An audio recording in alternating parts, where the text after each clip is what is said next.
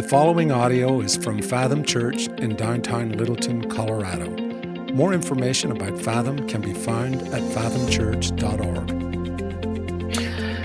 Well, hey, church, uh, Fathom Church, um, and maybe Arrow Church, if, if y'all are watching this as well. But good to good to be with you. My name is uh, Chris Martin. I'm the lead pastor at Fathom. Uh, I'm joined today by uh, my friend Eric Hampton, who's the lead pastor of Arrow Church, uh, and I'm going to let him kind of introduce himself. But uh, I just wanted to to kind of open up with this what, what we're trying to do today eric and i are just doing a zoom call and we're we press record and we're going to just try and see if we can uh, have some dialogue uh, actually it's going to be more of a monologue because i really don't feel like i want to talk as much as i want my brother to share with with me because my my hope is that uh, as we have this conversation we can uh, begin to uh, bridge the gap between what i think is the, the really a predominantly white church and a predominantly black church. Uh, and so, so Eric and I met a few years ago. I think we were in Houston, Texas. Uh, we were in this cohort with a church planting organization, and so we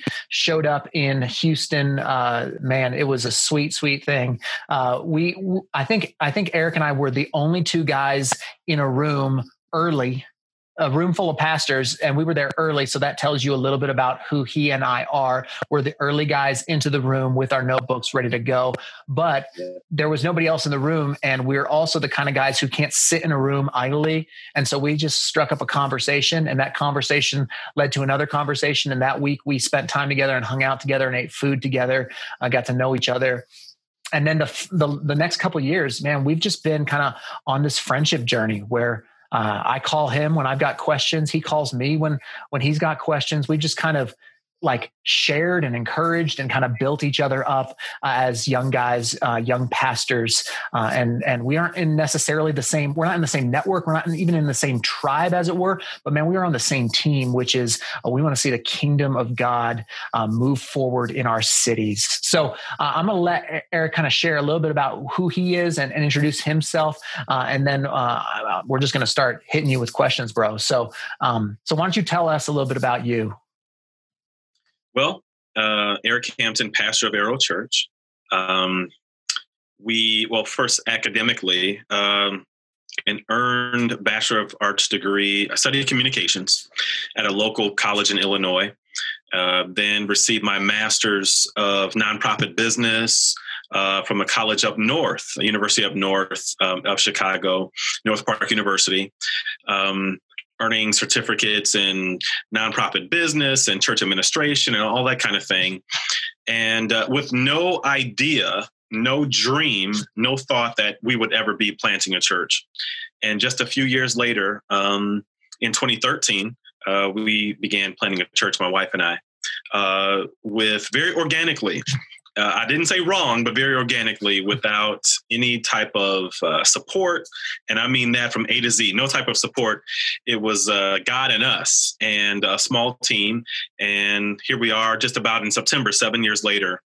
And God has been faithful to us. We started in a movie theater, which I loved and then we moved uh, they kicked us out because they wanted to revamp the church sell alcohol early not the church excuse me revamp the movie theater uh, sell alcohol earlier all sorts of things they told us. And they said you got a week to do it. I said oh we got a week to get out. That's fine. And we um, then partnered with the catholic church that we were um, doing PADS with PADS being the um, the homeless uh, population out in the south suburbs. And so it was an easy partnership. And from there, we continued to set, uh, serve, continue to save, and continue to grow, and then found a home um, just about 15 minutes away in Lynwood, Illinois. And then, of course, after that, um, then meeting you after still wanting to learn about what am I doing? How am I doing this? How is God gracing us? And it was a pleasure to meet you. And that brings us to this point um, today because I believe we're both students.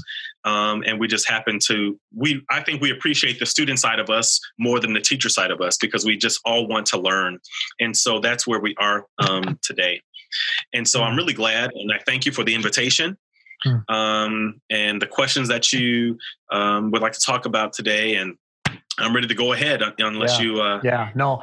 Let me ask. Let me ask this. Can you can you paint uh, a picture of Lynwood and also your church of Arrow Church? Because because we're in Littleton, which is a suburb of Denver, uh, which is yes. a predominantly white suburb. Uh, there are uh, there are some uh, minority cultures that are represented in Littleton, but they are they are a minority in Littleton. So Fathom does have some diversity, but it's very small, and uh, we are almost exclusively white in our perspective.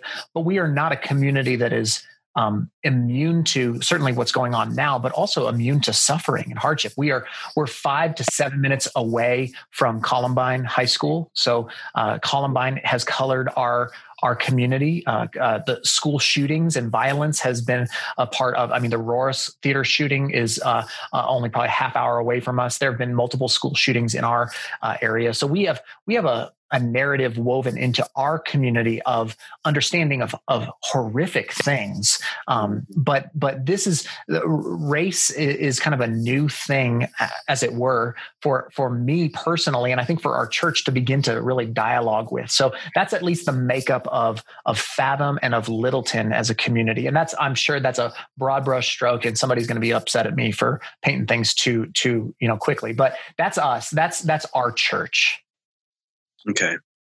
Um, okay, so Arrow first, and then I'll talk about Lynwood. Arrow is about a population. Uh, we're less than uh, less than 100 members. Um, we are, I would say, age range from three to 85. Um, three months to 85. I'm sorry. Yeah. Um, I would say um, Black and Mexican. We have had um, Caucasian members um, throughout our seven year um, of existence. And uh, we're a non denominational church. Lynwood, the demographics in particular, mostly a African American, um, I would say, working class community. Okay. Um, I mentor at the schools two to three days a week, and so I know that population, that demographic is uh, they. Well, I'll I'll say it this way: they receive free breakfast and lunch. Um, so that reflects the socioeconomic status. Um, when I mentor there, when I'm there, it it is nothing for um, a, a, black student and a white student to both come and hug me, um, looking up to me almost as a father. Mm-hmm. that's a K through eight school. Um, because I already know that that father figure is not there, both in uh, unfortunately the Caucasian student and the hmm. um, the black student. Um, so there are there. This town has racial tension. Okay. Although their students get along, there is tension with the adults. Okay. And when I say um, with the adults, I would say village leadership all the way down to uh, residential. Um, there's t- there's there's t- you can cut it with a knife. There's tension, hmm. um, and so I do my best effort to reach out to whether it be um, first responders and all that sort of thing. And it's not what I thought hmm. um, or what I hoped, but I'm praying that it does change. So there there is tension here. Um, there are problems here. Um, there, I mean, uh, to hear stories about kids sleeping on on um, on floors. Um, kids needing, and, and I partner with other folks to get them what they need. Uh, just a few weeks ago, we were assembling um, care pa- uh, packages because folks did not have clean underwear, toothbrushes, um, all, uh, things that we take for granted. They needed, so we secured those items and got it for them. And um, uh, when I do have my mentoring two, three times a week, I, they've got to eat. And some of them have joined our mentoring group because they need to eat. So I'm just trying to paint the picture of exactly um, the clientele, the residents, um, the future adults that we are serving this community. Yeah. So it, it is a it is a working class community. Yes. Cool. Okay. Yeah. So that's that's that's helpful context. Um, so as as I start asking questions, like um, my, my purpose as uh, you know a white pastor, as a white man, as a white Christian, uh, is is really I want to just hear from from you. I want to hear from somebody who is different, who has a different um, upbringing, who has a different uh, ethnicity, but also who has a different perspective, um, but also shares in a very foundational way uh, a same ethic and a same uh, value that I think uh, we would both say hey we're gonna we're gonna lean into god's word. We're gonna lean into god's god's purposes for our lives. And so I, I, feel like i need to listen and learn and grow and i want to see my empathy deepen and i hope this is a way that i can serve my church as as a pastor uh, just by having this conversation. So this this one i don't think i even asked you on on the questions but let me just throw this one at you real quick because I, I um, this feels like a safe place where i can ask you this and you're not going to be pissed at me. And if you are then we'll hash it out later okay bro? But um, tell me this like for my for my friends at my church my congregation uh what's what's just help me with this. Should should we call should we call you black or should we call you african american? Like what's what is right? Like what's less offensive? What's going to be the right way to even be like we, we talk about black lives. Is, is that is that accurate? Is it African American lives? Like, just help help me out with that because I've been calling you my black pastor friend, uh, and I and I feel okay with you calling me your white pastor friend. But what's what what what's right in this? Um, I would say they're both right. There may be a more right depending on um, the topic, depending on the temperature of the conversation, depending on who's in the room.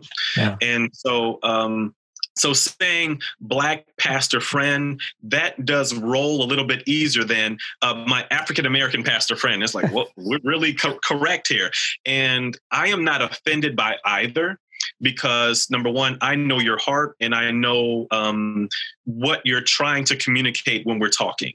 And so I have um, mentioned to to uh, I have referred to you as my white pastor friend, uh, you know, my Caucasian American uh, tax paying. You know, it's just you know. Um, it can get, but for certain people, their sensibilities, you know, we do. Um, so we do respond to that. But as far as Black Lives Matter, when I was thinking even about our questions that you sent to me to just kind of pray over and review that you may ask, um, I looked at it and I I hate to say this, but I broke it down even to am I in lowercase b or a capital B? Hmm. Um, and the reason I ask that is because we have I have grown up, I have been raised in this country, which I do not regret, which I thank God for. Um, that has seen my ancestors as a lowercase b, three fourths of a three fifths of a human being. And I believe what we are seeing now regarding Black Lives Matter, we are, I believe we're seeing Black America with an ought against, and this is very interesting too. I almost said white America, but I think when I say America, that almost equals white America. That mm-hmm. you don't even have to be, and that's a little bit of privilege, that you don't need a preface of who you are. You are a proper noun already um, where I have to be Black American. Hmm. But it's almost us bringing our art to you and saying, um, we've got beef and we want to talk about it. And this is what we want to say. It's three words it's Black Lives Matter. And um, so, so when we talk about what is correct and what's not correct, I think um, Black Lives Matter is, or saying black friend or black pastor, that is okay. Um, and the reason I thought about that I, with the lowercase b, and I know that sounds trivial, but it's almost um, to the point I live a life that is um, filtered. Uh, and, and I'll say it this way, um, and I don't want to get ahead of myself. Um, black people live a life interacting with white people trying to filter out is our relationship integral, superficial? It's almost as if we have to discern and dissect your intention in our relationship. Is it only work only? Or will you acknowledge me in the grocery store? Um, and it's a very interesting, unfortunate relationship that we have to interact with, whether it be at work, whether it be even at church, that when we um, are you my neighbor just because we live next door to each other, or are you also my lab- neighbor um, when we're away? Like, can we can we speak, or do we know there's a code of silence that you don't want your friends to know you have a black friend? Hmm. Do I not want my friends to know I have a white friend? And um, so um, when we talk about is it okay to be yes it's okay to use african american with me it's okay to be I, I i totally understand it because i know your heart yeah okay and that's so helpful. yeah i was getting okay. i was getting, getting a little ahead of myself that's but i that's, just want to know and that's awesome because i like and here like I, I don't want to offend anybody mm-hmm. certainly you because you know we have a relationship but um i think that's one of the hesitance that that some people uh, specifically white people that I that I interact with, they almost don't know what to say or what not to say. So that so again, it's not as simple as just use this or use that. It's also you, you got to start looking at relationships. You got to start building um, friendships with people and begin to read what that relationship allows for because um, it yes. may not it may be different from person to person um, yeah, no, that's that's good. That's good. Well, hey, let me ask let me ask this first question, um, and I, I, felt like this was way open ended. So uh, you take it how you want it to go, and you may have already started on that journey. But can you explain to us what it means to be a black person in America today? Okay. Well, first I'll say being black is awesome. Um, being black is um, being a part of a this this class of creative, musical, um, very a, a, a, genius group of people, whether it be um, out on the street or in a studio or in a kitchen or athletically. Being black is amazing. I would not ask God to change his mind when saying I want to make Eric Hampton black. Mm. Um, so I do I do want to say that being black is a blessing. Um, it is a gift.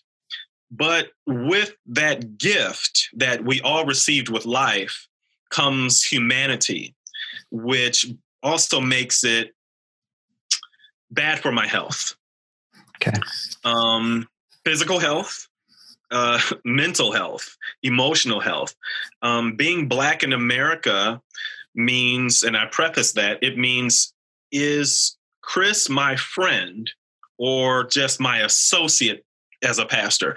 Is are we really brothers um, who do the same thing for the same man? Um, it being black in America means um, I have to deal with. I had to. I was raised. I had, and I was raised, and I believe it.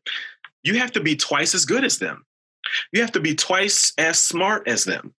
You have to um, you have to wake up early. You have to be polite. You have to uh, speak in a certain tone. You have to. You you don't have a day off. You don't have the you don't have the luxury or the privilege to go to a job interview and not have be suited and booted and be i mean just you must be precise at all times. You must speak in complete sentences. You must you you must look people in the eye. You i mean it being black in america means i am i understand that i may be critiqued more heavily than someone else. I mm-hmm. must be more qualified to be considered. Being black in america means that my name is eric vincent hampton my brother is Jeff Anthony Hampton. Being black in America means our parents told us we gave you those names on purpose so no one would know your ethnicity on paper so that um, they would judge you on okay he's got this degree he's got this um, education he's got this experience let's call him in for an interview that's being black in america that in a way i could not my parents did not embrace a more perhaps cultural name hmm. being black in america means that um, black black women, their hair is subject to your discretion. Um, and I, you may have heard some stories where there were student athletes where referees said either cut his hair or he can't wrestle. And the black student literally had to get his hair cut at the event to even participate. That's what being black in America means. It means that we,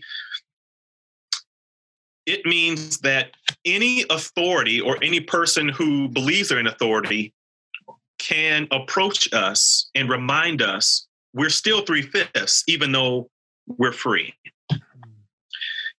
being black in America means we are free because you said we can be free now. It means we're free on paper. It does not mean we are free. Being black in America means that when my parents moved us to Homewood, we experienced white flight, meaning that the Martins maybe didn't want to live next to the Hamptons. Maybe they didn't want their children to go to school with the Hamptons. Maybe they didn't want to go to the same church with the Hamptons. So let's just pick up our stuff and go. Mm-hmm. And so um, there goes the neighborhood. That's what being black in America means negatively. That um, that we just I feel that I have to do so much. Being black in America means I can. Ha- being black in America means that we had to have a president, a black president, who was an attorney, who went to the best schools in America, who started from grassroots and worked his way up, and then he was preceded by a man who was not an attorney, never a professor, does not have any education or experience in serving anything as small as a local community school board.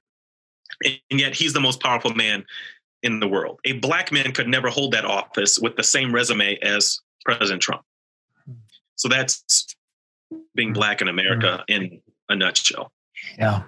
And I'm sure you could keep going. And I could hear the you could preach it. You know, you were. You yeah, to, I you started to, my. Uh, you can bring it, bro. You can bring it. We can. Well, I, I mean, we'll see. I'll if I start mopping my brow, you know how that goes. Uh, we'll we'll see where we're at. Um, yeah. um, okay. Is so so if that's if that's um, kind of what what it means to be black in America to you, and I'm sure mm-hmm. that each each just like each white american has a different story each black american has a different story and to characterize everybody is super problematic but um, let's let's let me ask this personally.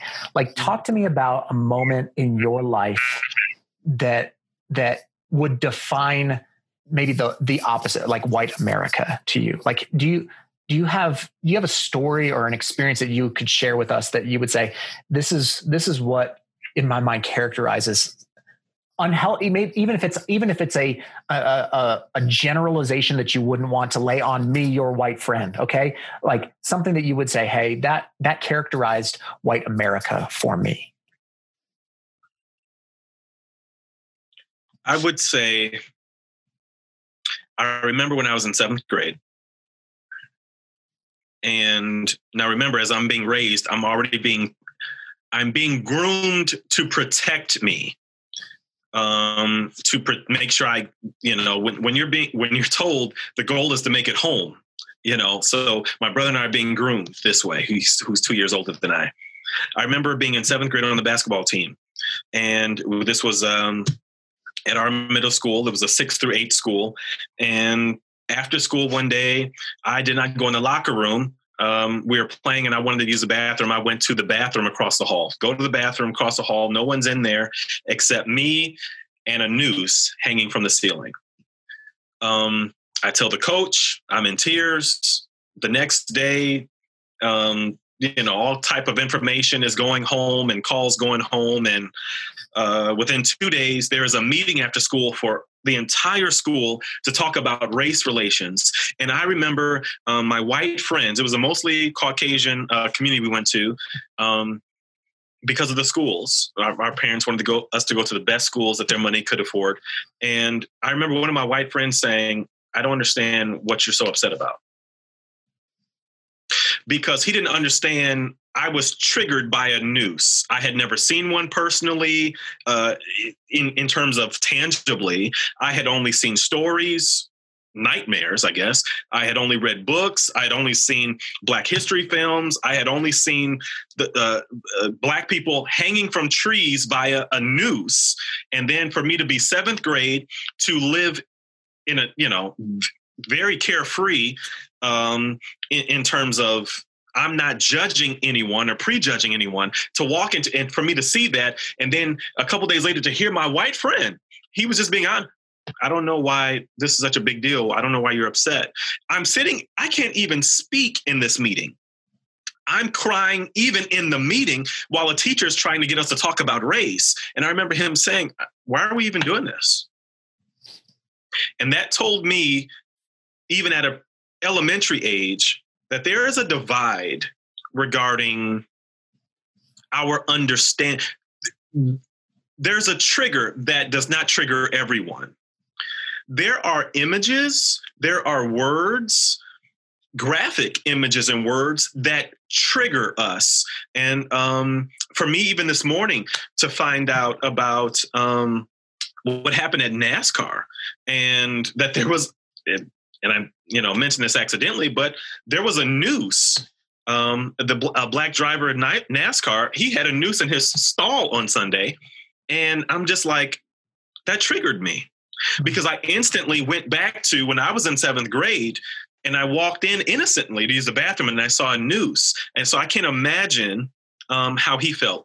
So that told me in an elementary age that there is white America that is not necessarily against you, but doesn't understand your perspective. And so I still went to Eastern Illinois um, with some of my white friends because it did not teach me, and I thank God for this, it did not teach me or train me to hate people. My parents did not teach me or train me to hate white people. It told me to love myself and protect myself, but not hate people. And so um, there's another incident, and I'll. Um, we were playing basketball, my brother and some of his friends, mostly his friends, playing basketball in our driveway. Um, and I would say the homes surrounding were you had to you had to work pretty well or have several jobs to live in this community. I'll be honest with you, um, and uh, living well. And a police car drives by and stops, and we all stopped.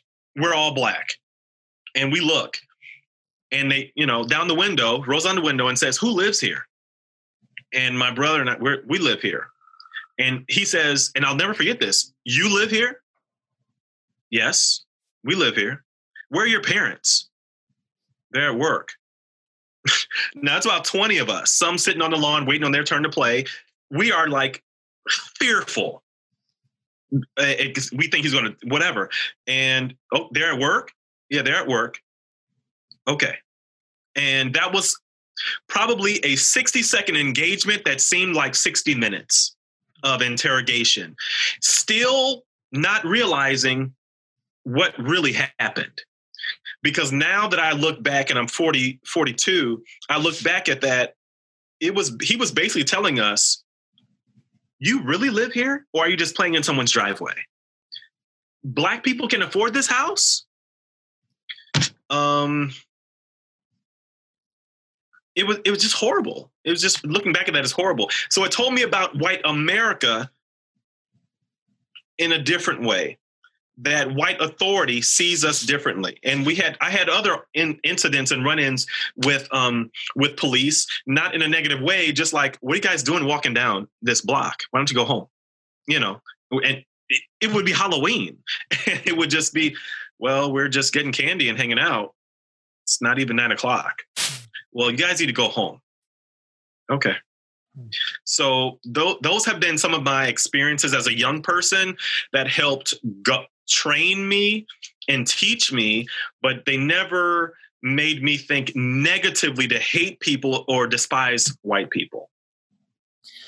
Yeah, that's mm-hmm. good. Um, man, will you uh, will you address um, obviously so, so, you have this story, you have these experiences. Uh, I imagine every every member of your church has their own stories, their own experiences, and it can color them into a certain light. Uh, and, and, so, some people are saying, "Hey, how do you respond now to what's going on in the protests and even into the rioting and things like that?" That um, that uh, that the recent events are kind of there's been this critique that that um, in the protests, specifically in the rioting, this has become a movement that is not pro Black lives, but that is anti America or anti police. Um, and so, knowing your just knowing your heart and knowing your experiences, what how do you speak to that um, critique, uh, if that makes sense? Yeah. Well, I would say that um, I understand how some could be offended by Black Lives Matter.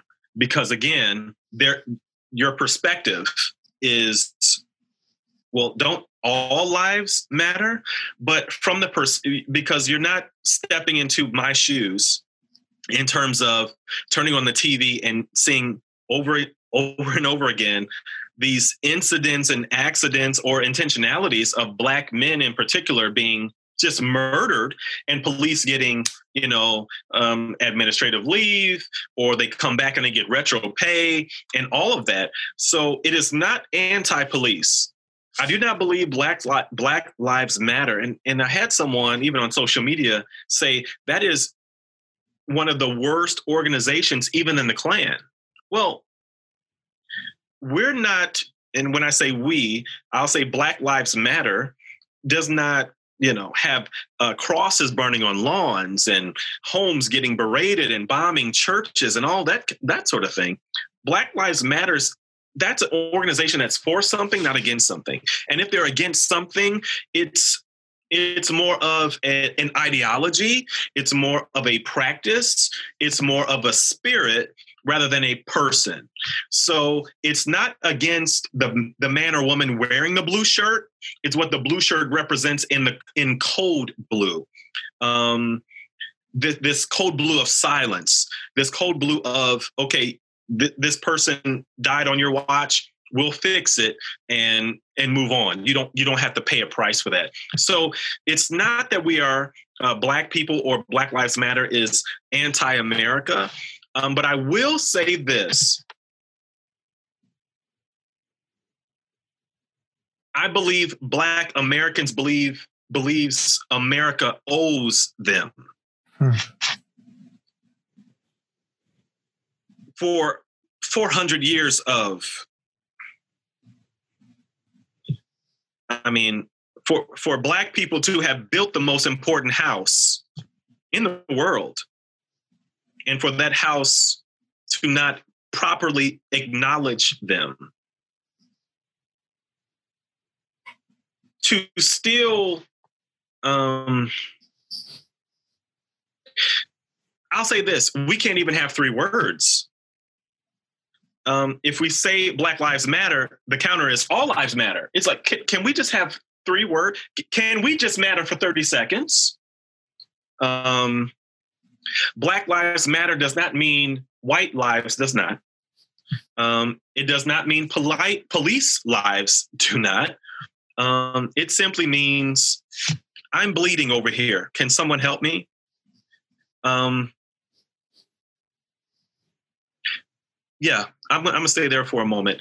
Being black in America simply means I'm bleeding and you're holding the bloody sword don't tell me to get over it. Don't tell me to hurry up and heal. Don't t- tell me that, well, I didn't do it. They did it and they're dead. But you are benefiting from the the injustice that was perpetrated on black people black slaves um, for so many years, we don't even, at the very least, can we have an apology? See, um,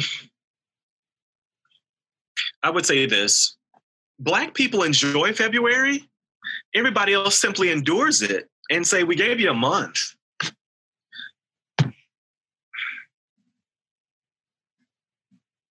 But we still don't have fairness in housing fairness in the banking system where um, a, uh, you know we can we can pull data and see so much of financial lending does not go to African American communities.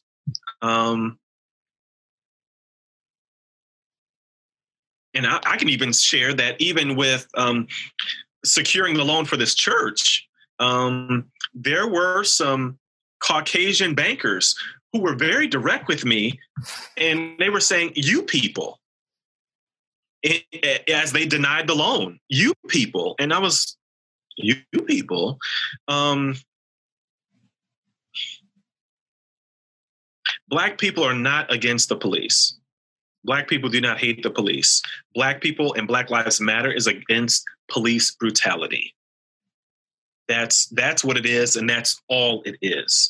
And just because we are for something does not mean we are against something. I would love, and I believe you would do it, if um, if we we were going to have a march and you were right down the street, and I'd say, "Hey, Pastor, come come march with us." I believe you would do it. And I believe, and we're calling them allies, because the only way to shift this, it's not for me to do it. Hmm. It's for me to have my white brothers and my white sisters just come along with us. Hmm. Tell me this. Um, thanks for sharing that stuff too. By the way, this this is just this is just perspective that I don't live, and so I need to hear it and I need to learn from it. Um, tell me this as a as a pastor, as a clergyman, um, where do you see racism in the body of Christ? And I and I intentionally leave that open enough for you to say in in a white body of Christ or in a black body of Christ. Where do you see racism in the body? Gosh. God is not racist, but his church is. We have taken his church and segregated his church and continue to segregate his church from probably nine to 12 every Sunday. Hmm. Um,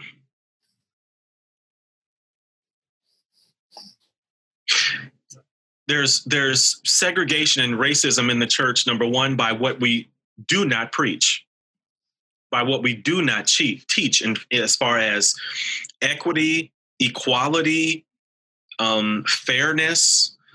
Um, sometimes there's an injustice that's communicated in society. And I believe God prophetically is saying, even to the white church, will you say something? You, you may not have to rework your whole sermon, but maybe God wants us to pause and just say, this is what happened in society to this group of people, let's just pray about this incident that this doesn't happen again, that justice prevails, and somehow God gets the attention and glory out of this incident somehow. And let's just pray. You know, even if it's just that, but somehow because of um, it doesn't affect anybody in your congregation. It may not affect anybody in your community, in your, you know, that you can, your demographic. Mm. It doesn't affect anybody on your social media that finance that finances the ministry, that volunteers with the ministry. It doesn't affect any elders, any board members. Then we just kind of just skate over it. Um, there's racism in the church in hiring. Um, I was, um, my wife and I were recruited by before launching Arrow. We were recruited by a, if I was to say his name, and I won't, um, a well-known pastor, and I believe it was because we were black. But we would not have had the authority that we thought we would. So basically, um, we're starting a campus in a particular area, and you and your wife, who has um, youth pastor experience, we'd like you to lead that campus. Well, that campus is in a black community. Okay. So now I have to think of am I do I qualify if you couldn't see me because the interview was over video? Do would we qualify if we weren't black?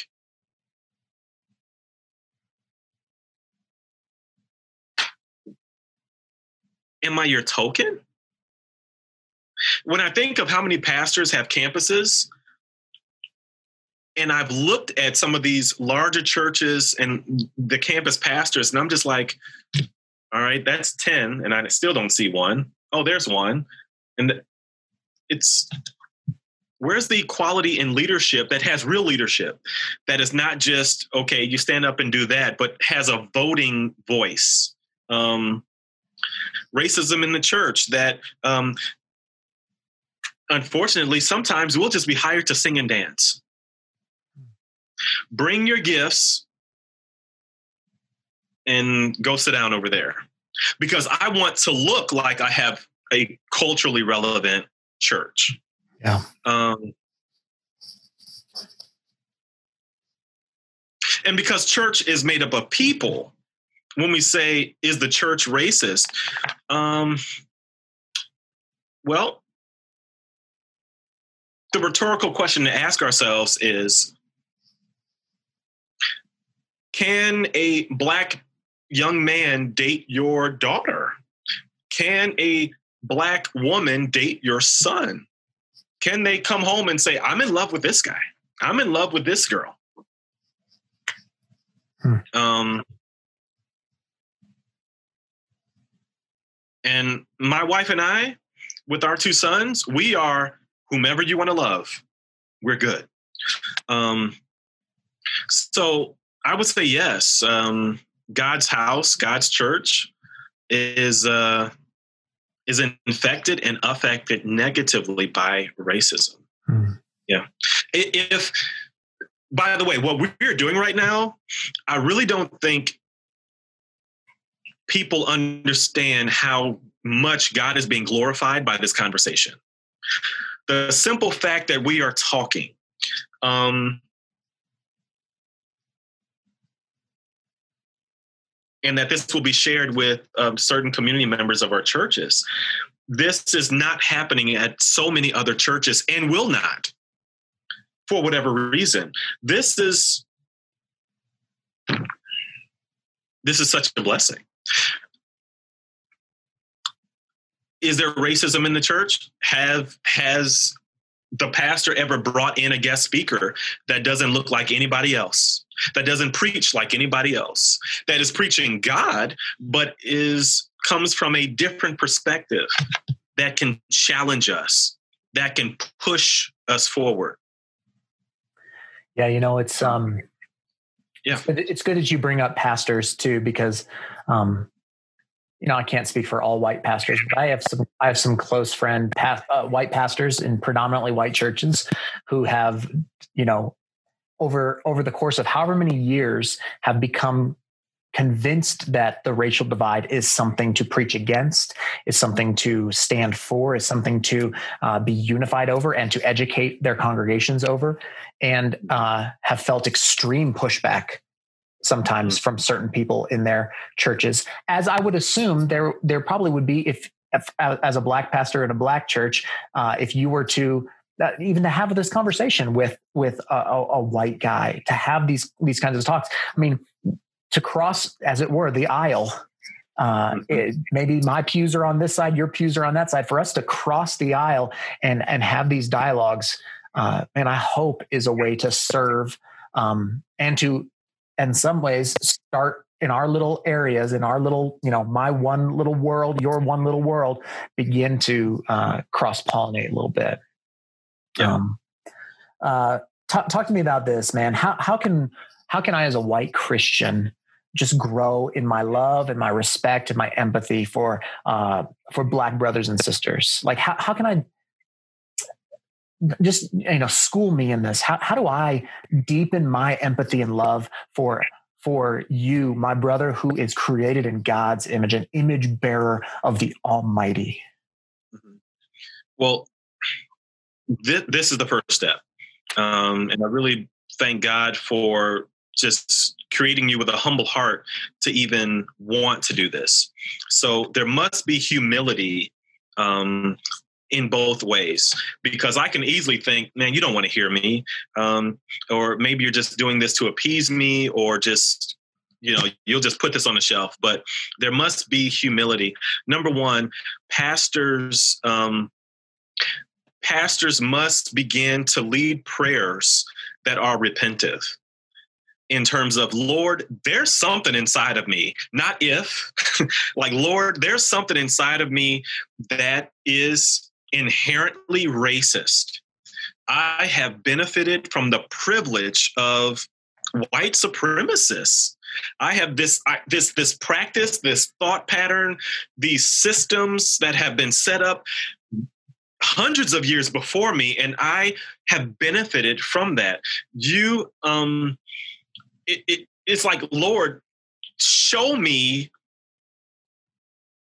show me me so that I do not think or continually or articulate anything that is racist. Lord, t- purge anything out of me that is racist, that would come out of me that would prejudge and misjudge and overly judge people.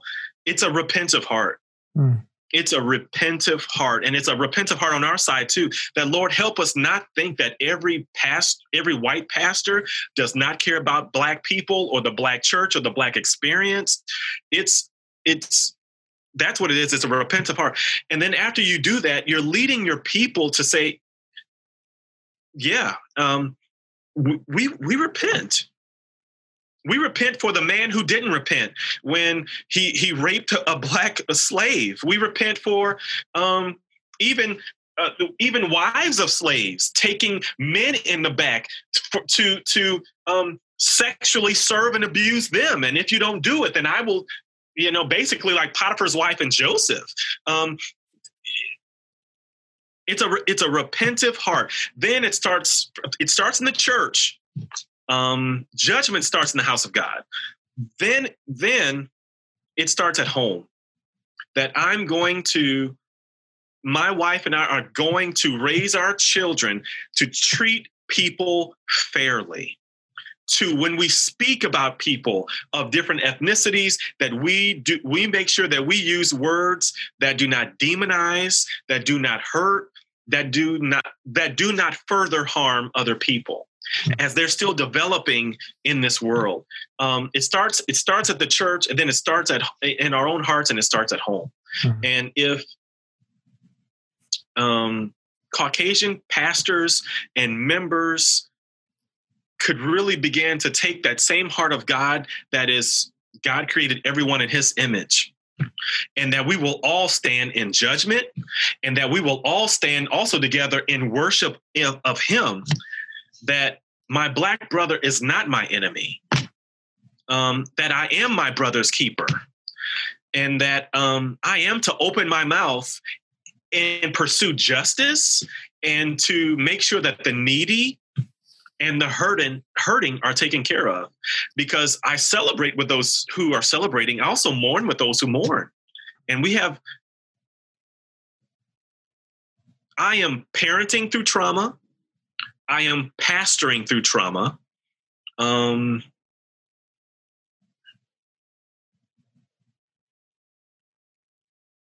i am leading and bleeding at the same time. Um, I have a wife who's prayerful. I have a therapist who will just text me and say, I can't wait till we talk because I know you've got something good to say. I mean, I've, I've got a support system that helps me do what I do because I know when I stand up, I preach to people who have told me, if you didn't preach that sermon, I was going home to kill myself if you didn't preach that sermon, I was going to just cuss somebody out. I'm, I'm, we're preaching to people. I am preaching to people in particular who are in distress hmm. and they are afraid to let their son drive a car. And their whole goal is God, I hope he makes it back. Um, that they don't want their kids to go away to college because they don't want to see what they're seeing now. That black within the last two weeks, there have been about half a dozen um, young black people just hung from a noose. This is not an accident. People are just like, I don't want to get that phone call. And so that's who I'm preaching to. That's what it's like to be me. And that's my responsibility. And I just ask that I um, that whomever watches this video, repenting is what we do as believers anyway. But this type of repentance is, Lord, I know it's in my heart somewhere that my tendencies, my defaults might be a little bit more leaning in direction of my ethnicity. Lord, help me to be fair and just and to love people and to treat the least of these as I would want to be treated. Yeah. Dude, thank you for sharing that. Um, I mean, yeah, it's just this is what I need to to to to hear. This is what I need to learn. This is what my church needs to hear and learn. What what uh, let's see. I want to I want to ask one last. Uh, really, it's just this. Like, what what am I missing in like this is the first word, okay? This isn't the final word. All right, we're we're we're having the first word. Uh, I'm hoping that, that, we can have more. Uh, I mean, I know you and I are going to have more conversations, but uh, but but what's like if i'm if i if i need to ask a question if i'm missing something right now what am i not asking you that i need to start to consider that i that i, I need to engage with um, as i'm as i'm trying to uh, deepen and understand myself and um, how ethnicity and race plays a part in our world um, this is what i would say to you and it's not really a, a, question. I would I would say because you you your church has a serv- a heart of servitude. I see that through social media. Um, I would say maybe don't just serve someone who looks like me. Um, I would say try to find maybe an event, maybe an annual event where you can serve next to your church members, your your uh, community of faith, can serve next to a church of a different demographic. Mm. Maybe be for Thanksgiving. Maybe it's um, you hear somebody's collecting black socks for the homeless, and all of us uh, we we gather black socks. And I say black socks because that shows dirt um, less than white socks. It doesn't show doesn't show dirt as easy as white socks. So when we collect socks, we get collect black socks. Maybe it's something like that. It doesn't matter. Just maybe find out what is another church from a different ethnicity than ours. What are they doing? And maybe even if it's just once a year, let's just connect with them and serve together. Mm. And that begins to break the stronghold of racism um, in the community and inside of us because sometimes the enemy is enemy. And um, the greatest among us will be those who serve. Yeah. And I think we all want to we all want to worship God through serving. And I believe um, that would be a great thing mm. for you to do. Yeah. Yeah. Because well, if we were down the street from you, hey man, man, we were serving together. So Chicago and Denver, it's I mean, there's some miles between us. Uh, yeah, you're just uh, in, the, in the suburban. Uh, you're in the suburban Chicago. Yeah, you're I gotta, further. I, I got to drive through a lot of cornfields to get to you, man. Yeah. yeah. Oh, yeah. hey, Eric, thank you for for giving us some time. Uh, can I pray for you, for us, for our communities, and um, and uh, if you're willing, and and and my crew, uh, I, I, just think it would be good for us to to do this a, a couple more times, and and I actually think it would be cool to to ask questions, get some questions from people in my church, from people in your church that we could ask each other to just uh, keep yeah. this dialogue going.